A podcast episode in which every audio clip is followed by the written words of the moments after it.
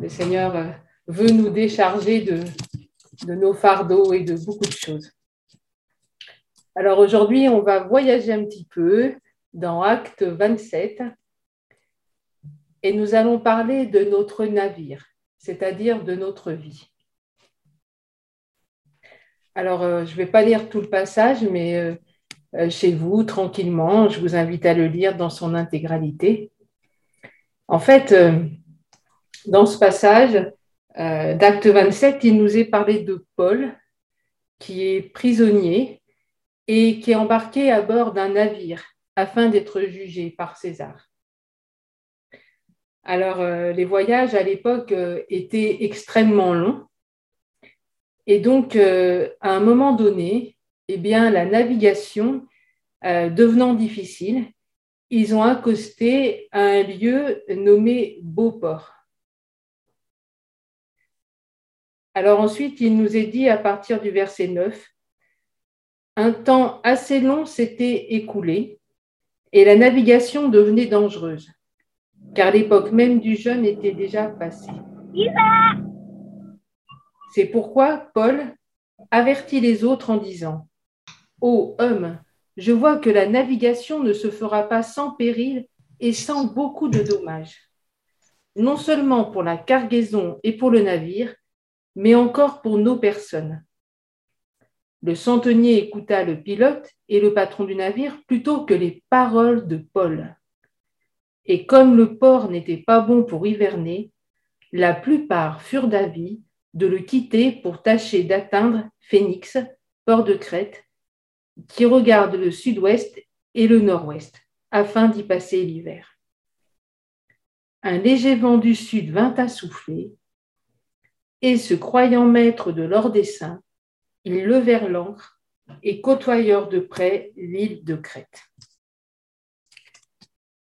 Alors il nous arrive à tous de traverser des périodes hivernales dans nos vies, et un peu à la star de, ce patron euh, de navire et de son pilote, nous sommes parfois dans des situations inconfortables et nous aimerions atteindre l'autre port. Et nous pensons que celui-ci sera mieux pour nous. Alors ça peut être plusieurs choses. Euh, ça peut être un changement de résidence, un changement de pays, un changement d'emploi, un changement au niveau du ministère. Ça peut même arriver dans le mariage. En fait, parfois, nous sommes convaincus que l'herbe sera plus verte ailleurs. Et comme ces hommes dont on vient de parler, eh bien, nous nous croyons maîtres de notre dessein. La définition littéraire de dessein, donc D-E-2-S-E-I-N, c'est la suivante c'est le projet de faire quelque chose, l'intention, un but que l'on se propose. Alors combien de fois nous nous croyons maîtres de nos projets, de nos buts En fait, on a souvent donné nos vies à Jésus et puis, chemin faisant, nous avons progressivement repris les rênes de notre vie. Combien de décisions, de directions nous avons prises Et ce, sans avoir pris le temps d'être à l'écoute de Dieu. Sans avoir eu l'approbation de Dieu, vous savez, se cacher sur notre cœur, que nous sommes vraiment dans ce que Dieu veut pour nous. De la même manière, combien de fois avons-nous agi en fonction des circonstances que nous traversons et non de la parole de Dieu? Alors bien sûr, je ne vous demande pas de répondre, mais réfléchissez à cela et répondez euh, dans votre cœur. Nous le savons quand nous avons euh, pris une direction ou que nous sommes laissés aller par rapport aux circonstances pour prendre une décision. Alors dans notre texte, il nous est dit qu'un léger vent vint à souffler. Alors, ça veut dire en fait que les circonstances, elles semblaient favorables. Parce que pour, euh, pour naviguer, un léger vent, euh, c'est propice. En fait, ça laissait sembler que tout allait bien aller, puis que les conditions, bien évidemment, étaient favorables pour partir. Cependant, la voix de Dieu au travers de Paul se fait entendre. Et il prévient qu'il y aura beaucoup de dommages.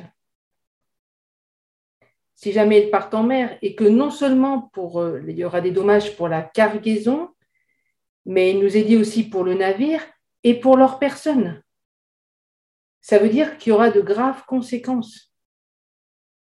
Mais en fait, eh bien, nos braves matelots euh, et notre euh, on va dire, euh, capitaine, eh bien, ils passent outre le conseil de Dieu et ils en font qu'à leur tête. Ils décident de partir et euh, je vous rappelle que les conditions paraissent tellement favorables, un vent léger. Un jour, un couple qui était au service de Dieu, qui avait une assemblée, ont été fort interpellés par le message que j'avais reçu du Seigneur. Et j'ai eu une grosse opportunité de me joindre à eux. Et je devais servir Dieu dans leur communauté. La porte m'était ouverte euh, géant, quoi. Et pourtant, je sentais comme quelque chose qui n'allait pas au fond de moi. Alors, j'ai décidé d'attendre que Dieu me parle à ce sujet parce que je ne comprenais pas pourquoi euh, ça n'allait pas dans mon cœur. Et puis la réponse, elle ne se fit pas attendre. Le Seigneur m'a dit, tu restes où tu es. C'était pas facile à entendre. Parce que dans la communauté où j'étais, c'était l'hiver, ça semblait stérile. Les circonstances, là, par contre, semblaient tellement favorables. Mais j'ai décidé d'écouter Dieu et de rester. Et je peux vous assurer que les mois ont passé, les années, et j'ai pu me rendre compte après pourquoi, effectivement, Dieu m'avait dit de rester où j'étais. Et surtout pourquoi il m'avait dit de ne pas y aller, quoi. A contrario, eh bien, un jour, j'ai vécu la même chose, mais au niveau du travail. Alors, un poste s'est ouvert pour moi avec un très bon salaire, avec des horaires au top. Et euh, bref, les circonstances semblaient très favorables. Donc, un vent léger, quoi, hein, qui permettrait une superbe navigation.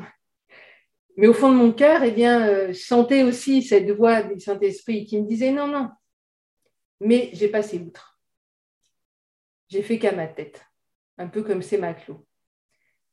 Et euh, je peux vous assurer que j'ai eu un bon salaire, oui, j'ai eu des horaires, mais à quel prix?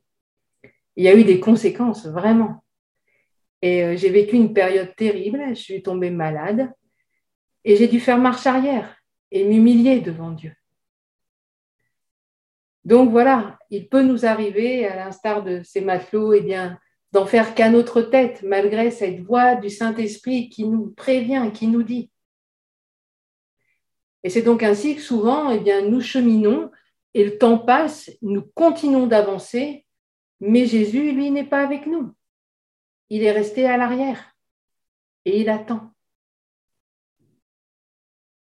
Quand on parle de péché, on parle souvent euh, d'adultère, on parle de vol, d'arnaque, de mensonge. Mais en fait, le péché, c'est manquer le but. C'est-à-dire de ne pas être là où Dieu nous veut, de ne pas faire ce que Dieu veut que nous fassions, de ne pas être dans notre destinée en Dieu, de ce qu'il a préparé d'avance pour nous. Vous connaissez tous ici l'histoire du fils prodigue. Eh bien, il avait manqué le but, lui. Il avait pris un chemin qui n'était pas celui de la volonté du Père. Et qu'est-ce que faisait le Père? Eh bien, il nous est dit qu'il attendait son Fils. C'est incroyable, enfin, je ne sais pas comment vous le recevez, mais il attendait son Fils. Et de la même manière, si vous réalisez que vous avez manqué le but, que vous vous êtes cru maître de vos projets, maître de vos plans, eh bien, votre papa, il vous attend les bras grands ouverts. Il vous suffit de décider de revenir à lui et de vous humilier sous sa main puissante, et il va vous restaurer. Alors, si vous êtes sur le point de changer de port, eh bien attendez et écoutez ce que Dieu a à dire à ce sujet. Et ensuite, obéissez. Alors on va revenir à notre texte et on va reprendre au verset 14. Il est dit, Comme nous étions violemment battus par la tempête, le lendemain on jeta la cargaison à la mer. Mais bientôt un vent impétueux qu'on appelle Eurachilion se déchaîna sur l'île. Le navire fut entraîné sans pouvoir lutter contre le vent et nous nous laissâmes aller à la dérive. Donc voilà notre navire qui est parti pour rejoindre un autre port. Et que se passe-t-il? Il nous est dit que le vent se lève là. Et c'est la tempête. C'est un vent violent. Il s'appelle Eurachilion. En fait, c'est une sorte de typhon, une sorte de spirale, vous savez, qui nous amène à la mort. Et de la même manière, parfois, quand nous avons pris des décisions sans écouter ce que Dieu avait à nous dire, eh bien, que nous partons dans un autre port qui n'a pas été choisi par Dieu, le vent se lève, la tempête se lève, et c'est la catastrophe. Donc vient alors la tristesse, la crainte, le trouble, et même parfois le désespoir. Est-ce que je vais m'en sortir? Est-ce que ça va avoir une fin? Alors ce vent, il ne vient pas de Dieu, mais par notre désobéissance euh, à l'écoute, à la non-écoute de Dieu, eh bien nous avons ouvert des portes à l'ennemi. Et celui-ci, maintenant, a la possibilité de nous faire dériver. Et s'il le peut, il va nous amener à la mort. Ça peut être une mort spirituelle, ça peut être la stérilité dans différents domaines de nos vies, et parfois ça peut être la mort physique. Or, c'est le roi qui devrait souffler dans nos voiles le vent de l'esprit qui devrait conduire nos pas, qui devrait conduire nos vies, le souffle de vie. Nous sommes destinés à vivre une vie conduite par l'Esprit de Dieu. Seulement, quand nous sommes conduits par les circonstances ou par notre chair, par nos désirs, nos ambitions, et ce, même si tout paraît favorable, un vent léger, je vous rappelle, eh bien, à un moment donné, c'est la tempête qui se lève et nous sommes pris comme dans une forme de tourbillon. Et peut-être c'est votre cas aujourd'hui. Au verset 18, il nous est dit qu'ils jetèrent la cargaison à la mer. Alors il fallait au sein de cette tempête alléger le navire. Et nous allons voir aujourd'hui que de la même manière, nous devons alléger nos vies. Alors qu'est-ce que ça veut dire pour nous de jeter la cargaison? Eh Bien, ça veut dire de se débarrasser en fait euh, des choses qui encombrent nos vies, celles qui nous empêchent de bien avancer, qui sont lourdes à transporter. Ces choses qui encombrent nos vies sont comme des béquilles nous nous appuyons dessus pour avancer et pourtant elles freinent notre marche avec Dieu. Mais quelles sont ces béquilles? Alors ça pourrait être notre religiosité. La parole de Dieu nous dit, ayant l'apparence de la piété, mais reniant ce qui en fait la force. La religion, aussi belle soit-elle, ne sauve pas. C'est Jésus qui sauve. C'est Jésus qui guérit. C'est Jésus qui restaure. Aucune religion n'a la possibilité de vous restaurer. Ça peut être aussi notre raisonnement cartésien. Peut-être euh, es-tu es rationnel? Et tout ce qui sort du rationnel euh, ne te va pas, ça ne te va pas. Mais Jésus n'était pas rationnel. Il défiait la raison. Il marchait sur l'eau, ressuscitait les morts, guérissait les malades, changer l'eau en vin. Alors peut-être qu'aujourd'hui, eh bien, tu dois accepter d'être renouvelé dans ton intelligence afin que ton raisonnement soit transformé et que tu puisses marcher en nouveauté de vie. Plus par ta raison, mais par ta foi en Jésus-Christ. Cela peut être aussi notre matérialisme. Je pense être quelqu'un parce que je possède. Nous sommes riches, mais de Dieu. Nous n'emmènerons rien au ciel. Nus nous sommes venus, nus nous partirons. Adieu nos maisons, nos comptes en banque, nos beaux vêtements, nos tout ce que vous voulez, enfin tout notre paraître. Et c'est peut-être le temps d'abandonner tout cela aussi au pied du maître. Ça peut être également notre savoir. Nous connaissons beaucoup de choses, peut-être que nous avons beaucoup de diplômes et nous nous croyons intelligents. Et là encore, nous nous appuyons sur tout ça comme des béquilles. Mais d'une part, l'intelligence n'est pas la connaissance. Et la chose dont nous pourrions nous vanter, c'est de connaître Dieu. Jérémie 9 nous dit au verset 23, Ainsi parle l'Éternel, que le sage ne se glorifie pas de sa sagesse, que le fort ne se glorifie pas de sa force, que le riche ne se glorifie pas de sa richesse, mais que celui qui veut se glorifier se glorifie d'avoir de l'intelligence et de me connaître.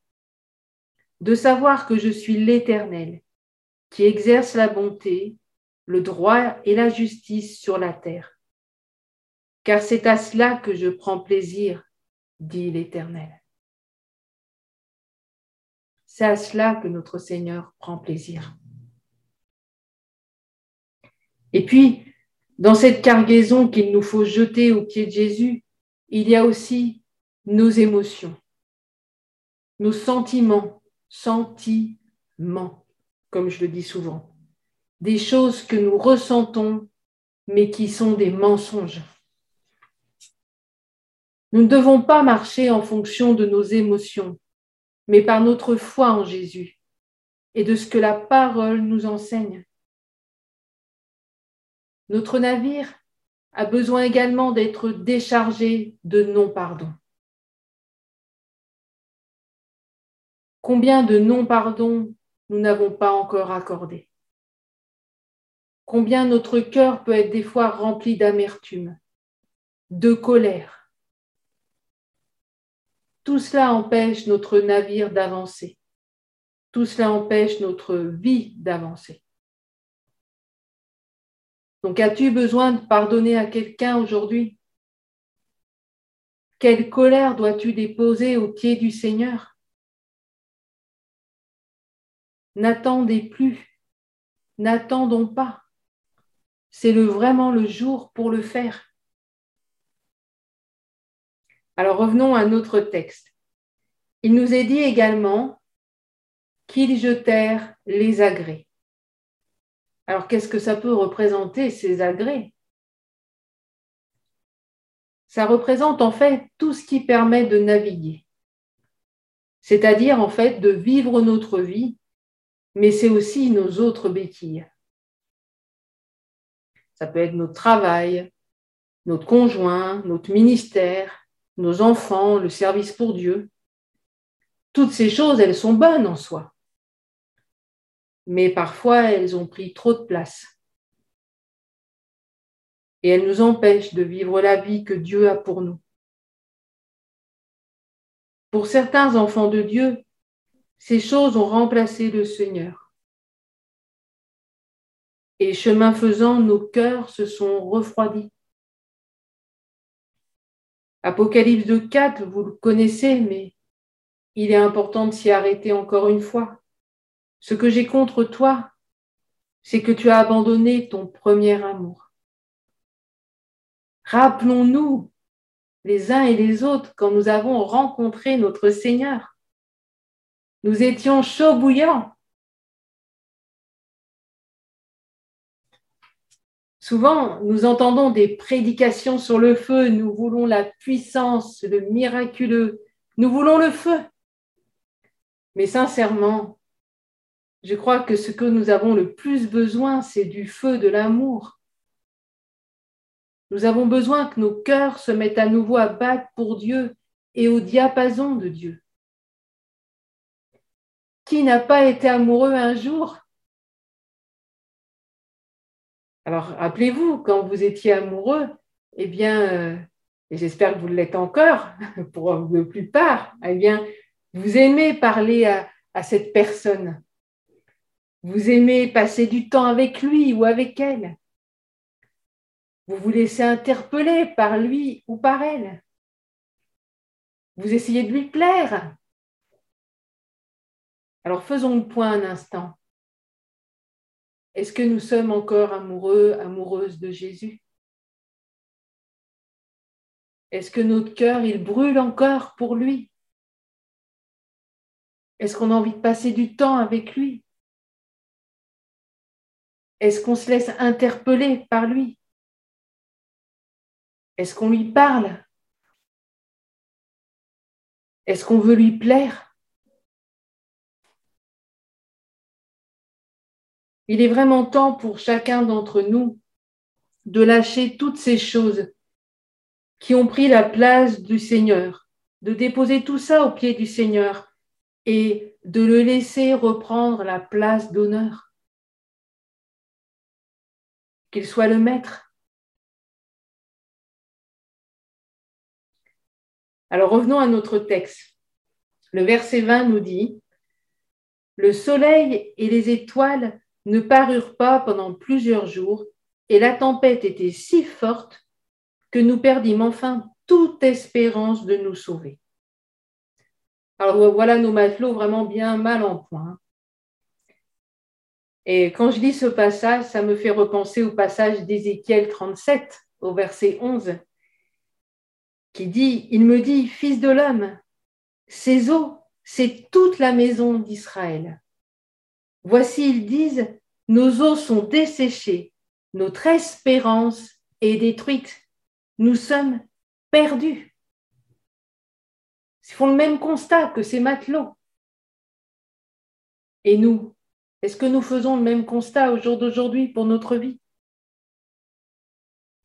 Alors le fait de lâcher tout ce dont je viens de vous partager, eh bien, ça peut sembler difficile tout abandonner au pied du Seigneur.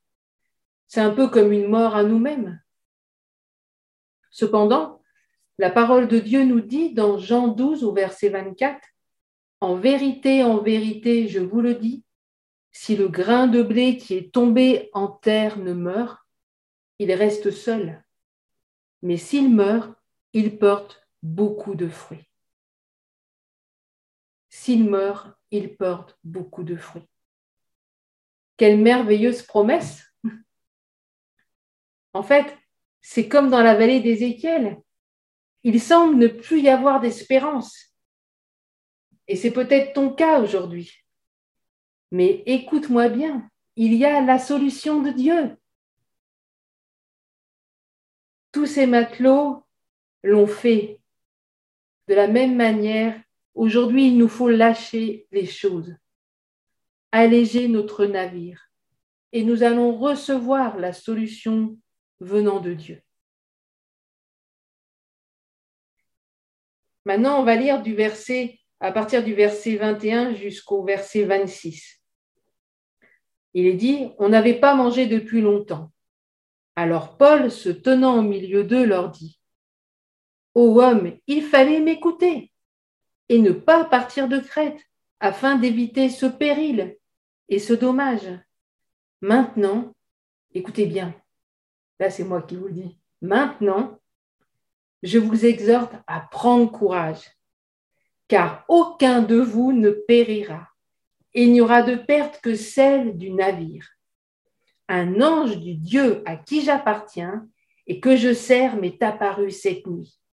Et il m'a dit, Paul, ne crains point, il faut que tu comparaisses devant César, et voici, Dieu t'a donné tous ceux qui naviguent avec toi. C'est pourquoi, homme, rassurez-vous, car j'ai cette confiance en Dieu qu'il en sera comme il m'a été dit. Mais nous devons échouer sur une île. Incroyable notre Dieu. Il ne se lasse pas de nous pardonner, de nous aimer et de vouloir conduire notre vie. Au sein même de la tempête, après avoir désobéi comme ils ont désobéi et comme nous désobéissons parfois, eh bien, il va par l'intermédiaire de son ange parler à Paul. Et de la même manière, au sein de la tempête, Dieu veut nous parler à nouveau. Il nous est dit dans Osée au chapitre 2, verset 16, C'est pourquoi je veux la tirer et la conduire au désert, et je parlerai à son cœur. En fait, au sein de la tempête que tu traverses, de ce désert, de cette saison stérile dans différents domaines de ta vie, malgré ta désobéissance, eh ben Dieu veut te parler. Et voilà ce qu'il te dit aujourd'hui. Et je voudrais vraiment que tu écoutes cela. Voilà ce qu'il te dit. Il te dit, reviens à moi. Je t'aime. Si tu savais comme je t'aime, il te dit, avant même que tu sois dans le ventre de ta mère, je t'avais consacré. Nous pourrions dire, je t'avais choisi, je t'avais aimé et j'avais des projets pour ta vie. Abandonne toutes tes béquilles à mes pieds et viens te blottir dans mes bras.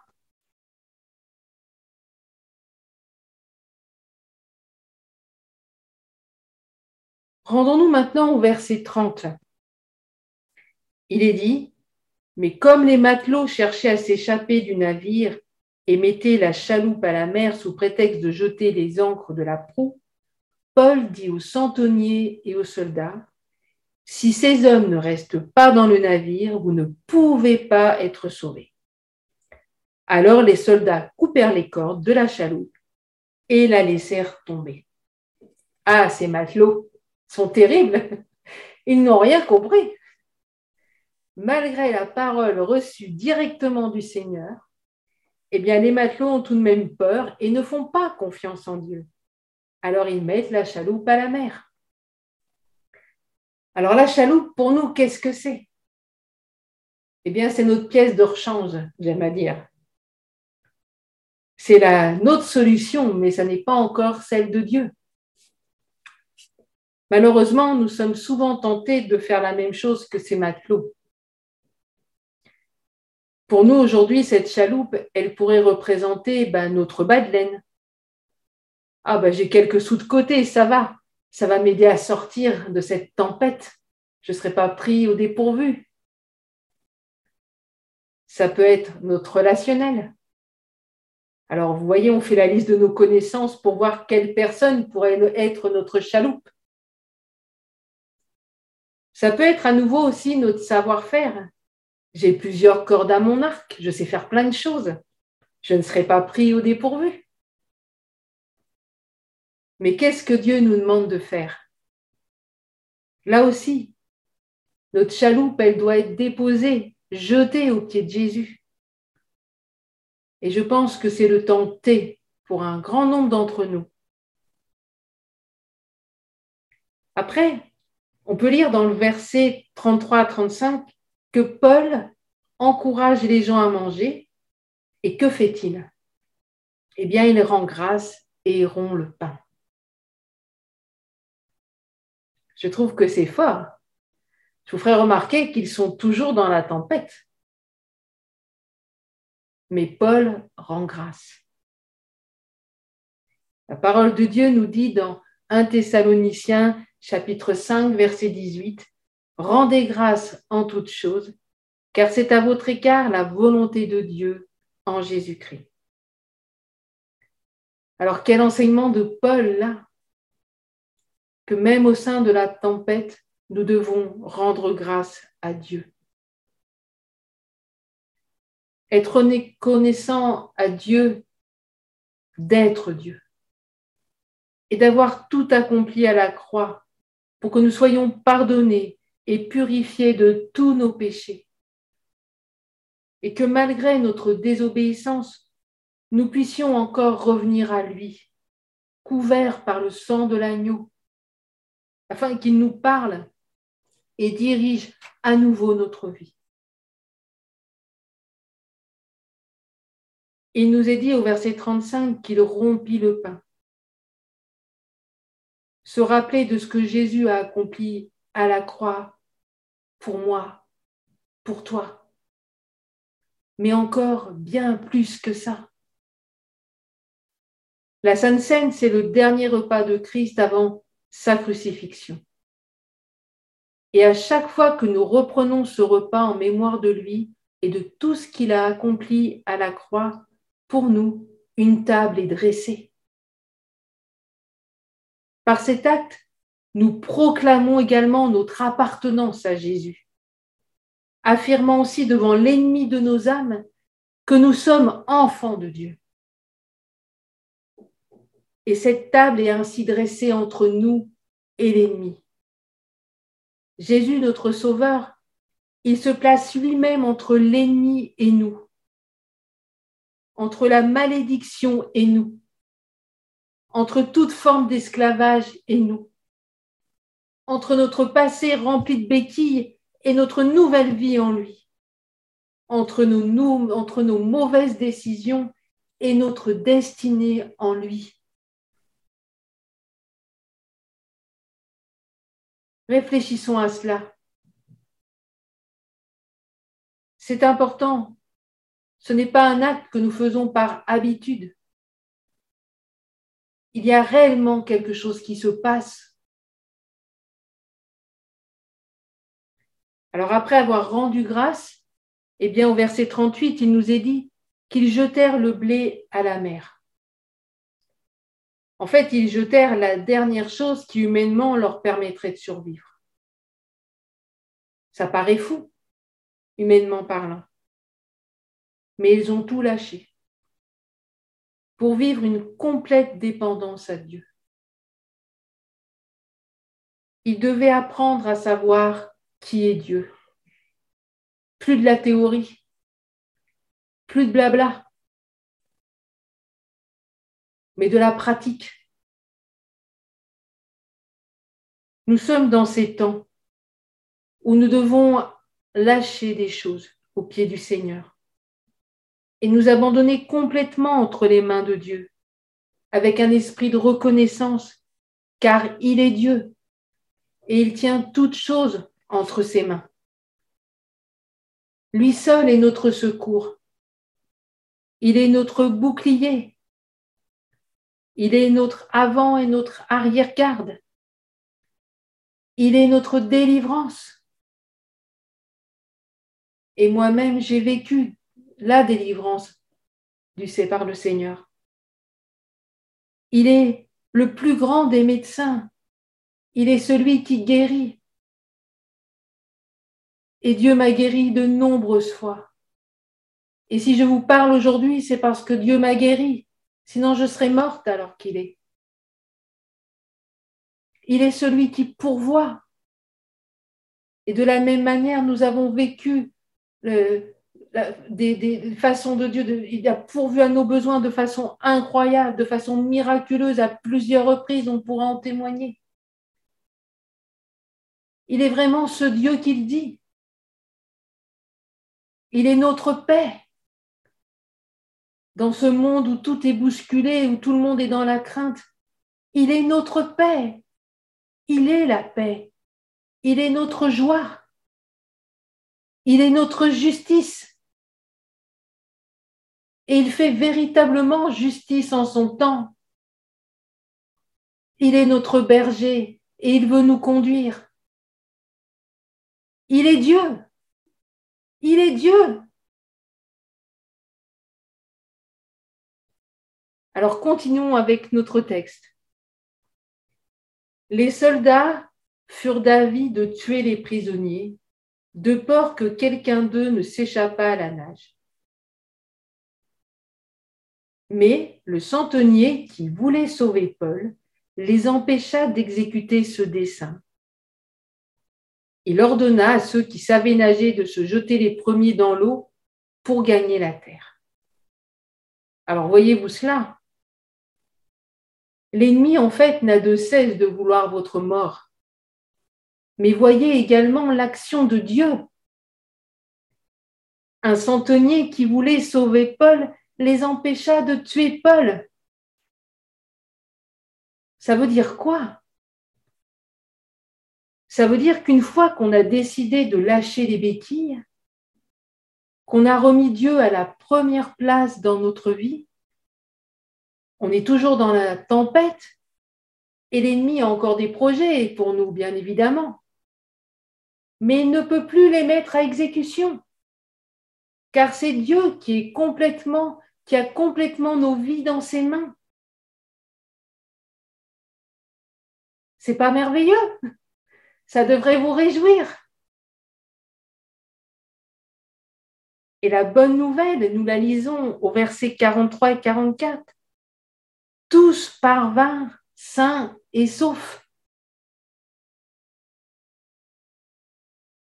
Tous parvinrent sains et saufs.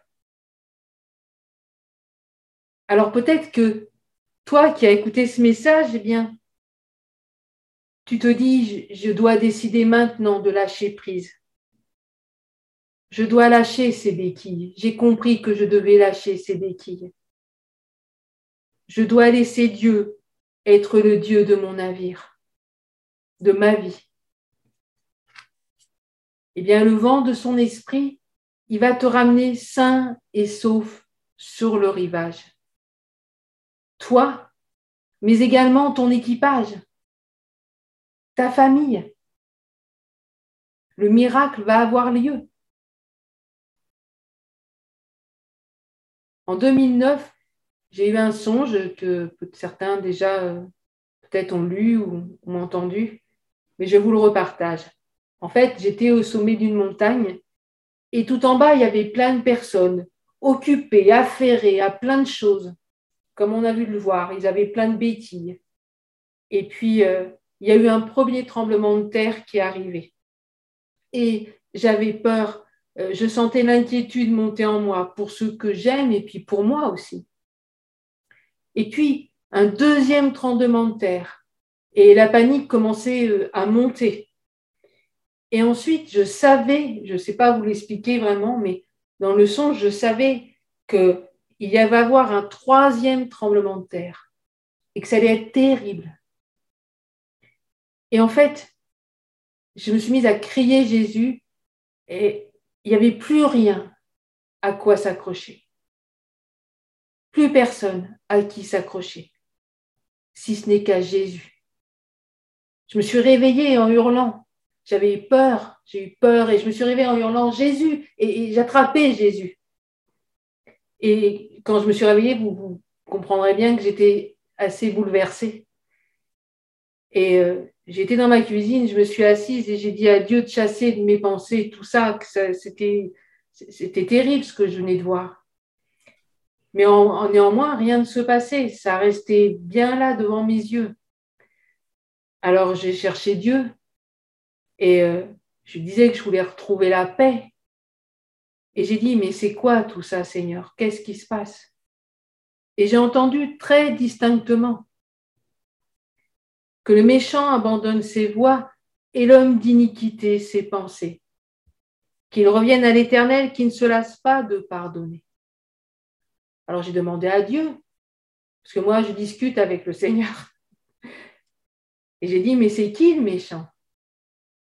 Et là j'ai entendu, c'est toi, c'est mon peuple. On traverse des temps particuliers et euh, mon époux et moi-même, nous sommes convaincus que ces temps vont devenir de plus en plus difficiles. N'attendons pas qu'on nous arrache les choses pour les abandonner. Je vous rappelle que s'ils n'avaient pas jeté ces choses à la mer, ces hommes seraient certainement morts dans la tempête. C'est aujourd'hui que nous devons abandonner toutes nos béquilles au pied de la croix. C'est vraiment le temps euh, d'abandonner nos pensées, nos propres voix, de décider qu'aujourd'hui, eh bien, Dieu serait Dieu dans notre vie, dans notre navire, et de faire ce qu'il nous dit.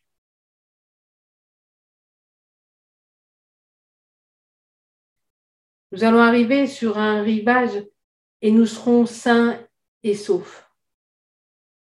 Je ne suis pas en train de vous promettre euh, la vie sur cette terre. Nous pouvons arriver sur le rivage eh bien, de son royaume et nous serons sains et saufs, nous y serons parvenus. Nous aurons été jusqu'au bout. Mais il se peut aussi et c'est aussi une espérance que nous arrivions sains et saufs de l'autre côté et que nous serons des instruments comme Paul l'a été, puissants entre les mains de Dieu. Donc je laisse tout cela sur votre cœur. Et si vraiment dans votre cœur résonne ce message a fait écho, n'attendez pas un jour de plus. Décidez de lâcher ce qui vous empêche encore d'avancer, ce qui vous semble encore lourd. Parce que si vous ne lâchez pas, vous n'atteindrez pas le rivage. Que Dieu vous bénisse. Merci de m'avoir écouté.